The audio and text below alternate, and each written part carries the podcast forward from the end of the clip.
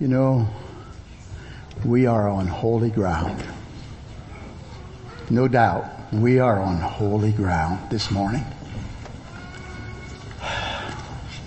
I was praying back there and that's what came to my mind. I just kicked my shoes off. I don't know if that's necessary anymore, but we are on holy ground. When God comes, it's holy, holy, holy. And with, with God's presence, when He comes, when revival comes, you know, things happen. People get right with God. Brother, confess their faults one to another. And as I was praying, God just put on my heart something I hadn't thought of. But I owe you, church, a confession. And I want to do that right now. Um, I have put you under, some of you for sure, under a law of expectation. I remember one time Manuel Esch preached a message and he mentioned the law of expectation that we put on people. it wasn't that long ago. I was here, up here, and I shared that if the church does so and so, I will be, I will be grieved.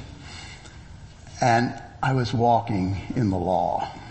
Since that, I have died to the law. I don't put that law of expectation on anybody. I am walking in grace. I am walking in God's Spirit. And those things that were important to me are not important anymore. I just ask your forgiveness for putting you under that. I know I did.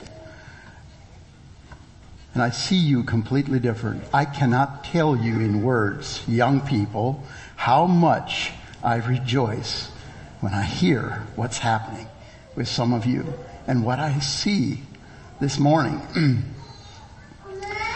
I want to just be very clear and call some things out that I see. Lynette, you always have a smile when you're up here singing, but this morning it was a bit different. Your whole face was a smile. That's, that's what God does. I don't know what happened to you. But I know something good happened to you. And the same way with you. I am so deeply grateful. You know, we as a leadership team have been praying that God would send revival starting with us. And I'm sure some of us have experienced revival, and I have. I know that. And I know, but to see it break out in the young people is just wow. Wow. Keep on. Keep on. that is, you would think probably the way you are experiencing God's presence, you will never, ever live any other way. And I pray that's the truth. That the reality is it doesn't always go that way. I'll share a little bit of my, my own experience, my own testimony in, in some of those things. But we can if we walk in the Spirit. I don't know if you've seen the title of my message. It's the longest title I ever gave to a message called The Old Man, The New Man, The Flesh, and the Spirit. That's all in the title. And probably some of those phrases are a bit confusing to you. And and I take some of that responsibility. We have not taught enough. We have not discipled. You know, we go back to our, our upbringing. well, if I go back to my, when I was some of your age, I was being told you can't even know that you're born again. You just hope. And then we got to the place where we all the focus was on a young person or somebody getting born again. And, and then, and we rejoiced in that and we should. When somebody gets born again, that is great. But then we spent the rest of our life trying to live good lives. Basically, reform our old man or our old nature and try to bring forth some good out of the old. Not much, if any, discipleship. You know, we have talked as a leadership. We need to be discipling.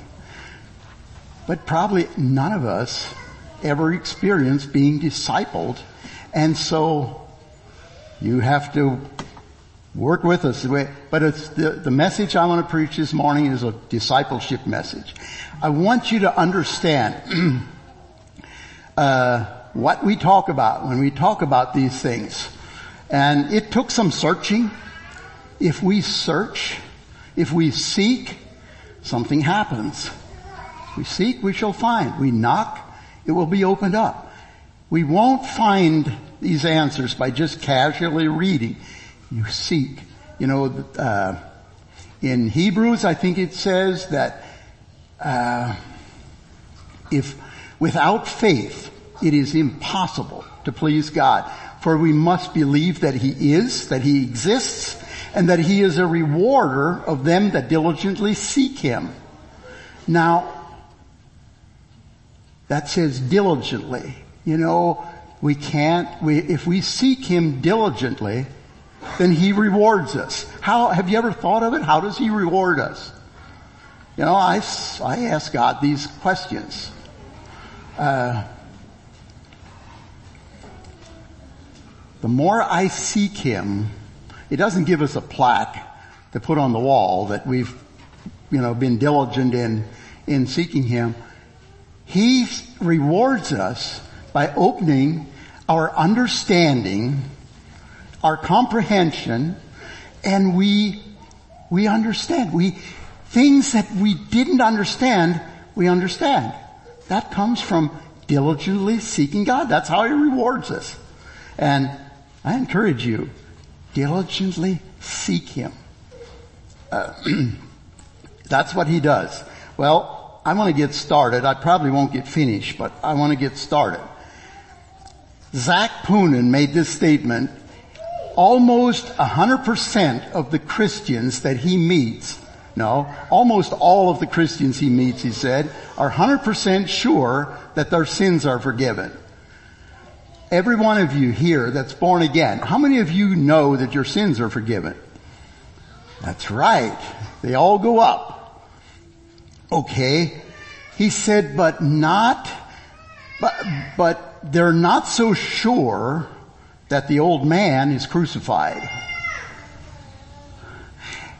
I would probably get a little hesitation if I'd ask you here, because you probably aren't quite sure what that means. I didn't know what that, I wouldn't have had a real clear understanding of that.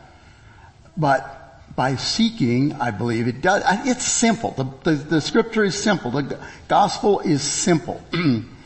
uh, by using the old man and the new man, uh, the it gets a little confusing because that is using the King James version that we don't speak today quite like the King James version was. I use that basically, mostly, basically because the scriptures I've memorized and I think of while I'm preaching, I will quote a scripture. It's, it's yep, almost exclusively the King James, uh, King James version. There's other versions that are more like the way we speak and I would prefer to use that. And I do. Last Sunday I was in Ohio and Sunday morning before I preached, I was asked if I used the King James Version. I said I do, but not exclusively. Well, I was asked if I would, if I would that day. I was a little taken aback, but I said, yeah, I will for my weak brother. Now I have to be clear. The first part I said. The last part I thought. I didn't say it. You know, things might all be lawful, but that wouldn't have been very expedient. But it's true. We had a wonderful time. It, we, it was great. It was with believers, but you know, they had not been enlightened probably on some areas. But anyway, it was, it was good. uh, the old man and the new man in the King James is, is used the old nature and the new nature in other, uh, in other translations, some other translations. And here is where I am. Not everybody sees it exactly the same way, but I believe the old man, our old nature, is simply what we were born with and what we lived with until the day of conversion. That's our old man. You know, the old man never struggled with sin. The old man just indulged in sin. You know, that's, that's how we were before our conversion. Uh, some of us, most of us grew up with, uh, with good moral things and we might have been, uh, convicted by doing some things just because of our upbringing. But the old man, the old nature is what we were, it's the Adam nature. That's what we were born with. Uh, the day that we get born again, the day that we receive Christ, the day that our understanding opens and we um, we accept God's forgiveness. There's a lot of ways of saying it, but that day, I think God gives us a new, a new nature. And we can walk in that new nature. Now what happens with the old? What happens with the old? Here's where I came to. I believe that the, our old man, Romans 7, you mentioned Romans 7. It's not a joke. Believe me, Romans 7. I have wallowed in Romans 7 and in, I mean 6, not 7. 7's the different story. Romans 6 and you don't wallow in Romans 7. That's the old man. That's the old, that's a person seeking to get born again. And he wants the new nature. Romans 6 and Galatians 5, I have, I have feasted in that the last week or so. It is, it is, it is life. But I can in Romans 6, 6, I will give you what I mean by the old man. in Romans 6 says, it says knowing, knowing this, that our old man is crucified with him that the body of sin might be subdued. Is that what it says? Destroyed. That's right.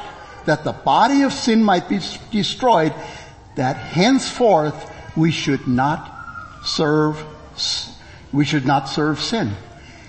That thing has been destroyed that, that, that pushes us into, uh, into sin.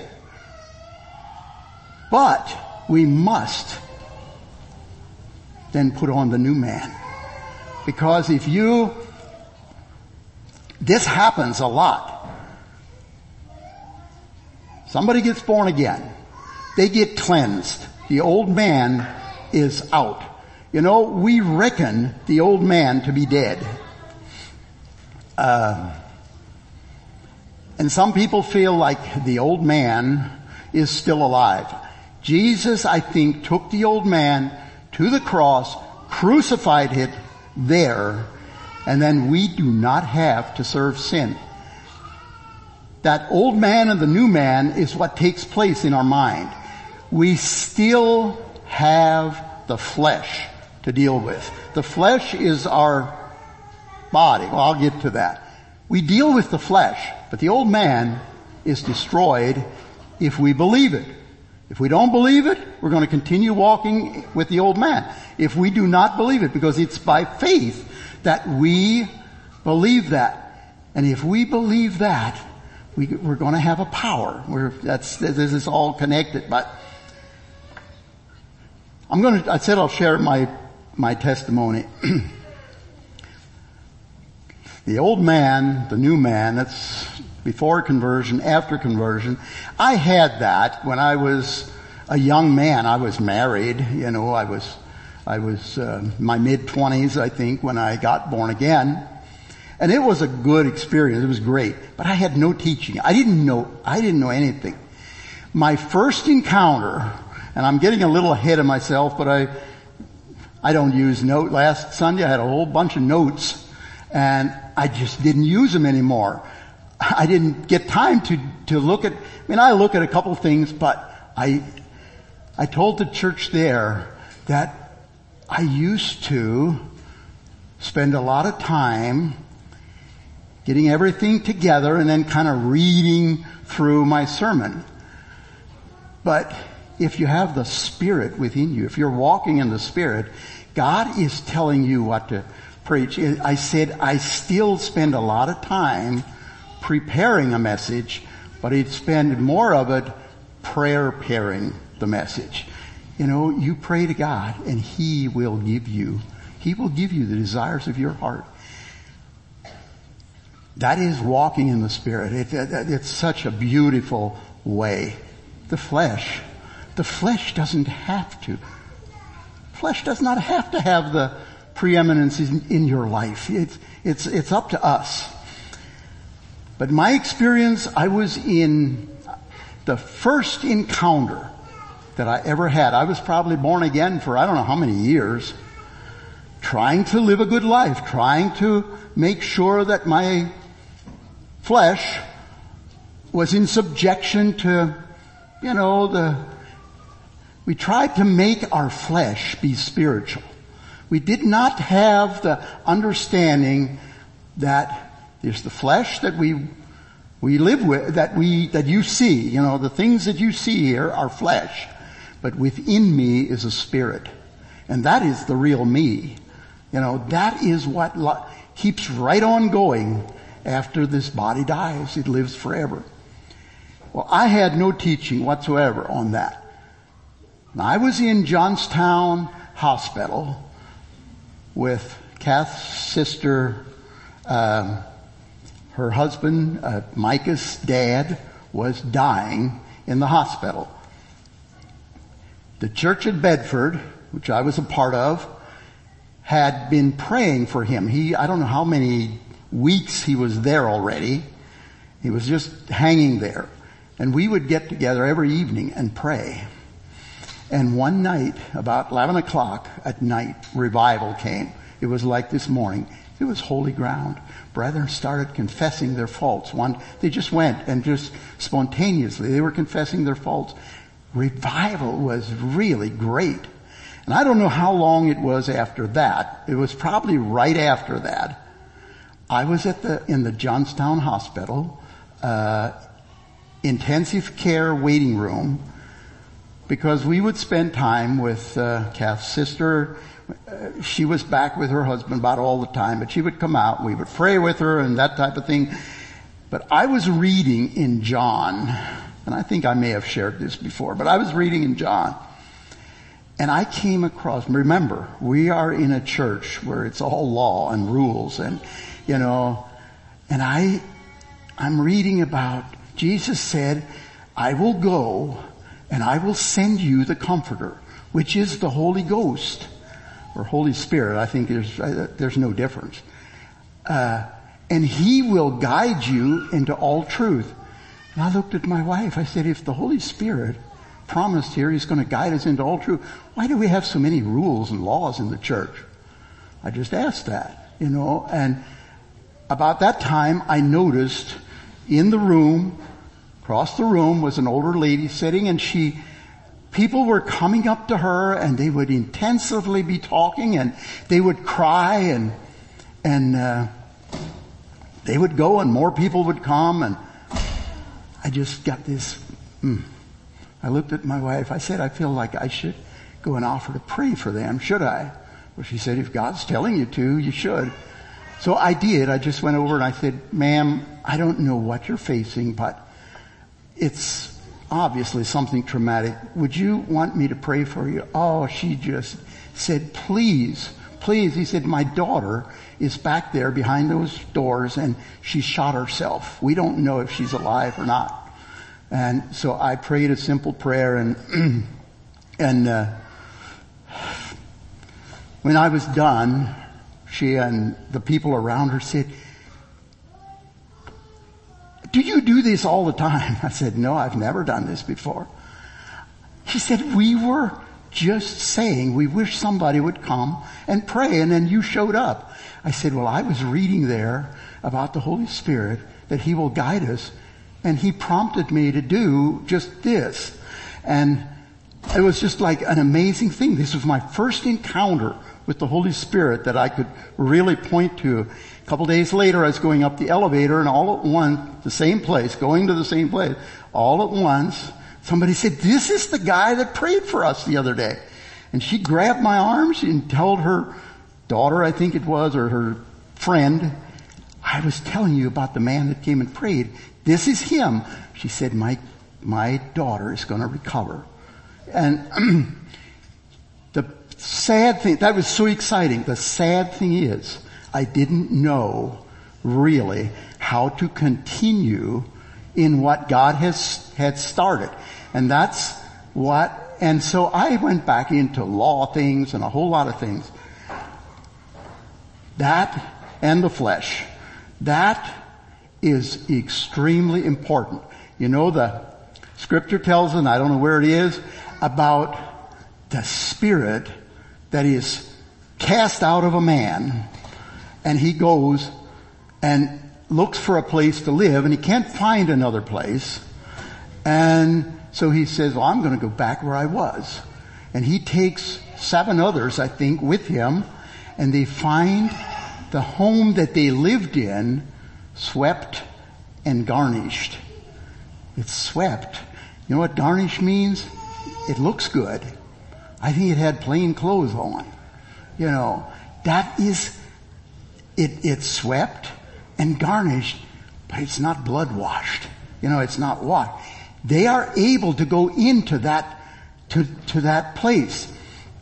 And here's a little example I'll use. To those of you that live in Honduras, you know exactly what I'm talking about. Have you ever heard of squatters? If somebody owns, in Honduras, there's the rich and then there's the poor.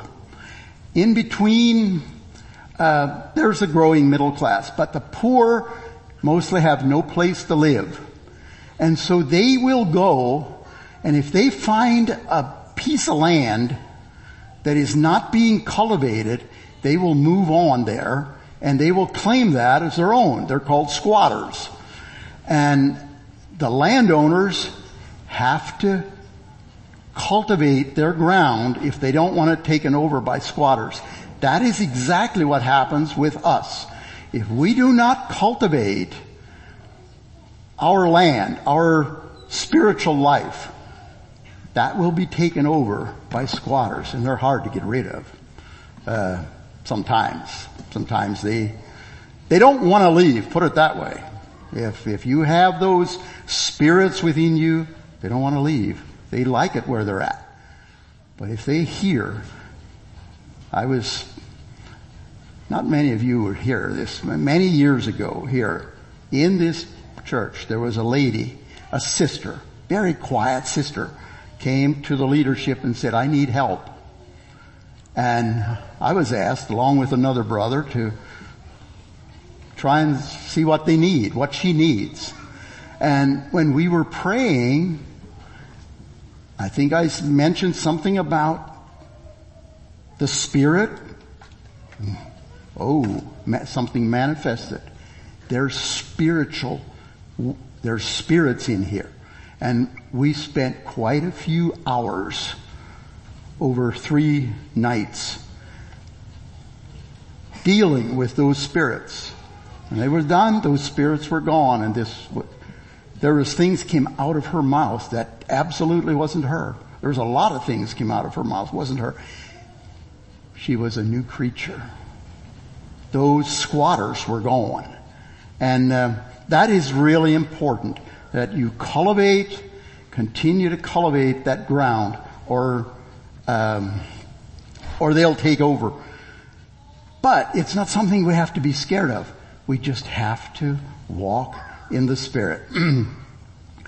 Put off the old man, which is corrupt according to deceitful lusts. Again, in Colossians 3, put off the old man with his deeds.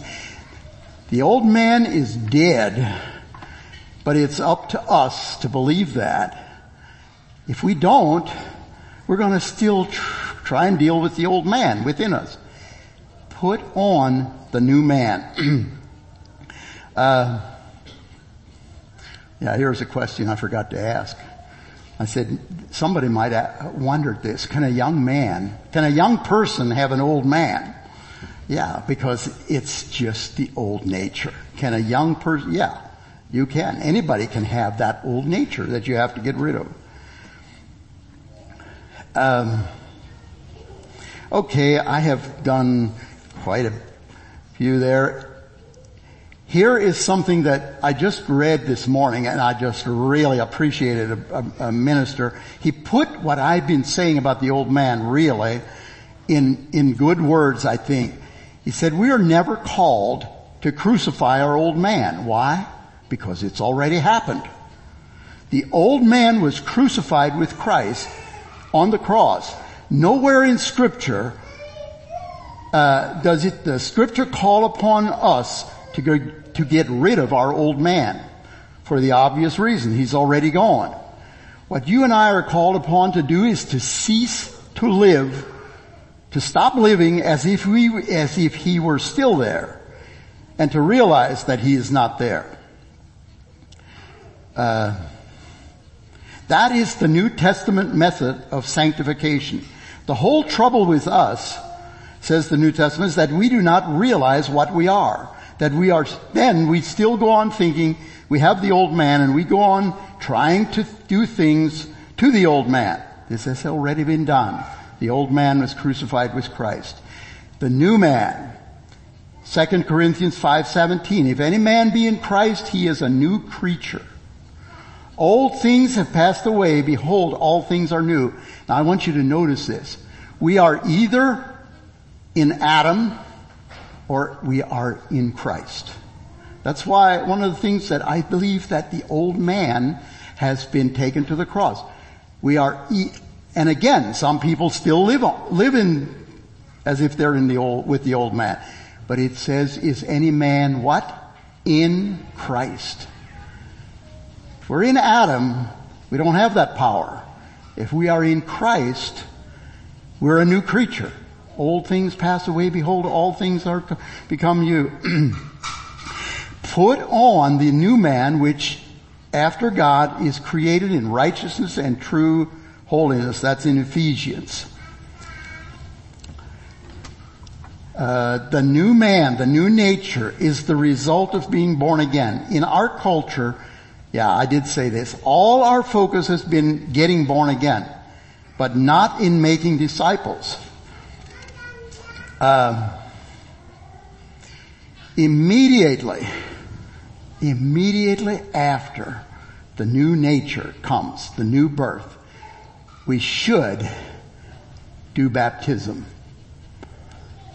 Baptism, Romans 6.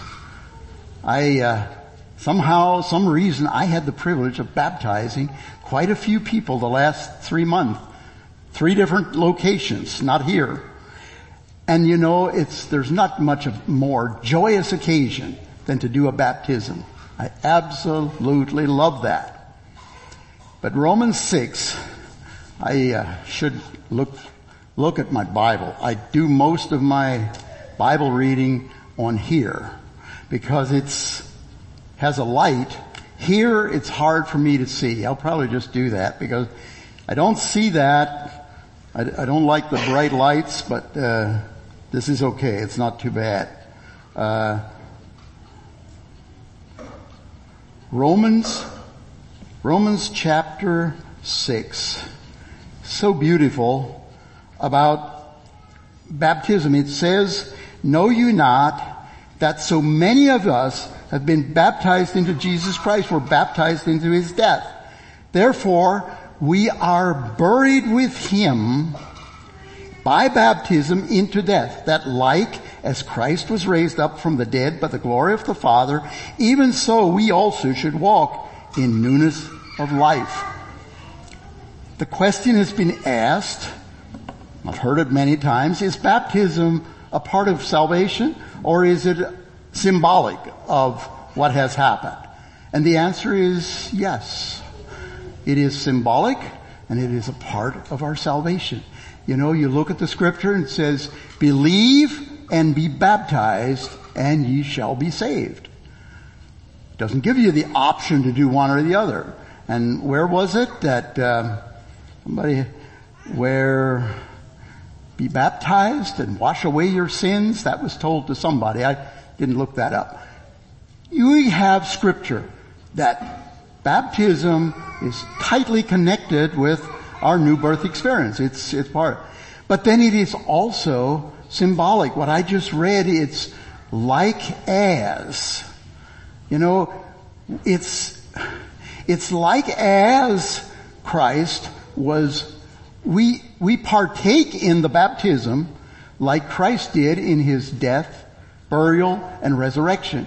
But we don't physically die. At least the ones I've baptized haven't. You know, when they, especially if the water's a little cold, they are very much alive when they go down and when they come back up. There's no dying there. In, it's symbolic. It's like as we reckon, you know, um, and so, yeah, it, both of those questions are correct. It is a part of salvation and it is symbolic of what we are experiencing with Christ. I don't know if you all agree with me. Um, be open for correction. Not right now, but soon. You're welcome to, I have, I'm learning. You know, I'm almost 70 years old. There's so many things that I am learning because I did not diligently seek Him before now. I am now. I love, I can't wait to get into the Word and learn new things. You know, my, my comprehension or my thinking on repentance totally changed this year, some month ago. I was studying about that. I was, I listened to a lot of messages, different preachers and, you know, some preacher told, shared what? That, um, repentance in the two languages of the Bible are not quite the same. And I forget, is it Greek or Hebrew? The one means um, to change your mind, to change your thinking. And so a person that repents changes the way he thinks. The other one is a change of direction. You're going this way and you stop and you go back like the prodigal son that Andy was sharing. That's the most perfect picture of repentance that you'll ever see. I thought repentance is when somebody's up here on the altar and he's weeping and wailing and the more he weeps and wails, the more true, more deep his repentance is. Well, that might be a part of it, but that's not what repentance is. You know, the, the prodigal son is the true picture of repentance. There's rejoicing. I said there's rejoicing in heaven over one sinner that repents. There was rejoicing when the prodigal son came back. You know, the father never asked him what all he did back there when he was in the far country. You know, he didn't ask him about that. He knew his son had been going that way and had returned. He told his other son, he said, my son was dead and he's alive. He said, and so they threw a party and they, they had, re- I said, why, if there's rejoicing in heaven and there's rejoicing in the prodigal son story, why haven't we learned how to deal with a repentant person? Throw a party, get, get excited. Now I realize not all re- people that say they're repentant truly are repentant, but how many more would go on in their new life if they got treated like the prodigal son did. You know, if, if that son would have got treated like most churches treated, like we probably did, I don't, I don't remember, but we, uh, we didn't have some of those enlightenments. so that's the old man, the new man, baptism, the flesh. The flesh is what I said earlier. It's our body. It's the part that we see. The old man and the new man, the old nature and the new nature is a spirit that lives in our flesh or our body.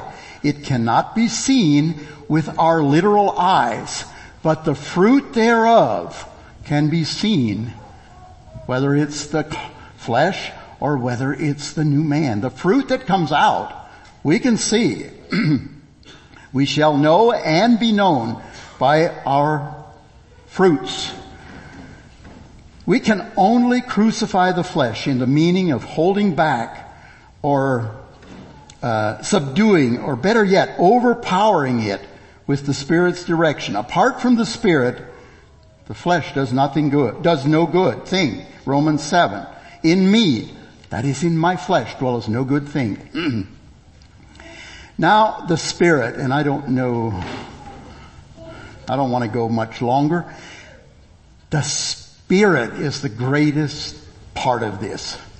Ezekiel 36, back in the Old Testament, God said, this is what I'm going to do. A new heart I will give you and a new spirit I will put within you. God's promised He's going to put a new spirit within us. Talking about the new covenant. I will take the stony heart out of your flesh and give you a heart of flesh and I will put my spirit within you and cause you to walk in my statutes and you shall keep my judgments and do them. That is when you, when you have the new, the new life, the new man, you still have the flesh. And those are contrary one to another. Uh, new, the King James says they lust one against the other. That's a wrong, that's a poor way in the way we would speak. They are in conflict with each other. That is what the new man, the, the flesh and the spirit are in conflict. You can have the spirit, but let the flesh have the preeminence. That is called a lukewarm Christian, I would say. But if you have, if you're born again and you have God's Spirit in you and you give that Spirit the, the go ahead, if He's your boss, if He's your hefe, your, you know, what's the, you know, whatever you say, you give Him the, the, the authority, then the flesh doesn't have much power.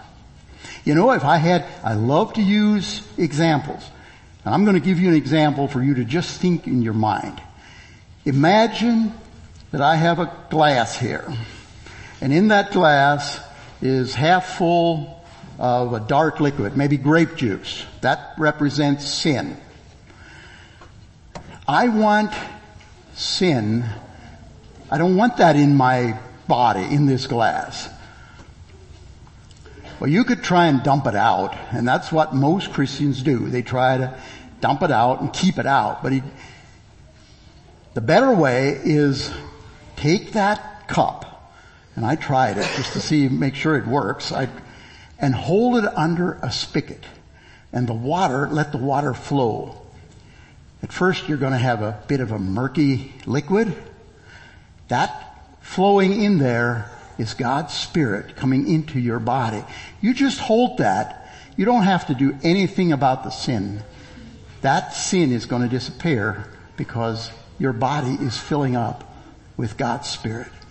If you have, if you, if the Spirit has the preeminence in you, sin doesn't have a chance. There's a couple verses that I, that I just keep going back. Uh, Romans 6:14 sin shall have, shall not have dominion over you because you're, you're not under law, but you're under grace. Law comes into this walking in the flesh, just like I confessed. That was law and that was not God's spirit. Um, but if you let that living water of God's spirit flow into that cup, all of that dark stuff is going to disappear. You don't have to you don't even have to try. You just have to give the Spirit its preeminence. I don't know how you all feel about what I'm saying, but uh, I believe with all my heart this is true.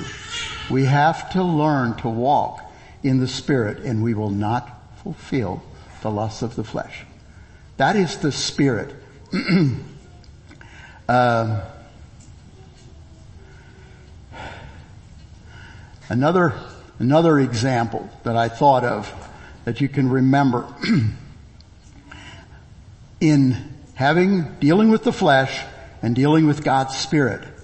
Who gets to power your body? I have a lawnmower, a big lawnmower, and has two fuel tanks, one on each side.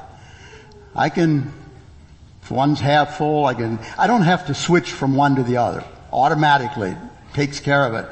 So how does the mower, how, how does it determine which tank gets to fuel the, fuel the machine? It's pretty simple. It's the one that's the fullest. It's the one that's the fullest. It'll take that and then the one that's, when it gets empty, then it, you know, it switches around. But the thing to remember, it'll fuel will come from whatever's the fullest. If you are full of the flesh, if your body, if you give the most attention to the flesh, that's what's going to fuel you. If you do the same thing with the spirit, that's what's going to, that's going to have the upper hand. Oh my, we haven't even gotten to the works of the flesh in Galatians 5 and then the fruit of the Spirit. You know, I used to look at those, that list, you know, the, the works of the flesh. There's a whole bunch of not so good ones. And then there's a whole bunch of fruit of the Spirit. And I used to look at that and I would see, well, I think, you know, I've got some of each, but I think I have more of the Spirit. So I think I'm doing pretty good. You know, that is so completely wrong. That is what comes out of the body depending on which one you have given. I'm sorry, what did I say?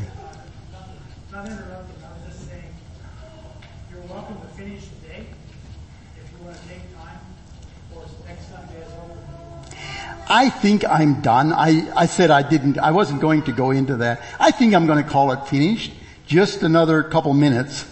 Uh, walking, a person who walks in the Spirit is going to be much more sensitive to things of the Spirit. You know, I know that we have often seen people doing things that that's not good. That's not good. And we focus on the person. DK, I think, has taught me more about it's the spirit in him or her. We fight. We wrestle not against flesh and blood, but against spiritual wickedness. That is where we are. uh, our warfare is not against people that are not doing what they should. It is the Spirit in us, the Spirit in them. I don't think there's a lot more you could say. Um, I basically have covered. We, uh, the fruit of the Spirit, yeah. Verse 24, though Galatians 5 verse 24, those who belong to Christ have nailed the passions and desires of their sinful nature to his cross and crucified them there. That's the new living. You do that, you can walk in the Spirit. It is, it is beyond anything that our flesh can comprehend. Am I right, young people? I think you have experienced a lot of this. I think many of us have experienced, like me in Johnstown, I experienced the start of it, but I didn't realize how to continue. I don't intend to ever go back to where I was because the Spirit gives life. The flesh, um, what is it? The the, the, the letter killeth, but the spirit giveth life. Which do you want to be? A dead body or a living body? It's our choice. Let's just pray. Thank you, Lord, so much for your goodness to us. Thank you for your Holy Spirit that leads and guides us into all truth. God, that is your promise. And when we seek diligently, we will find and you will reward us. Thank you. I pray the Holy Spirit upon all of the people, not just the young people, but all of us here, those who are seeking diligently, that you would give them the Holy Spirit to guide them into all truth. And God, that they would never look back or turn back. They would go, all of us would go forth knowing God that the glory that you have for those that are faithful. Thank you for each one here. May you bless us and guide us. Thank you in Jesus name. Amen.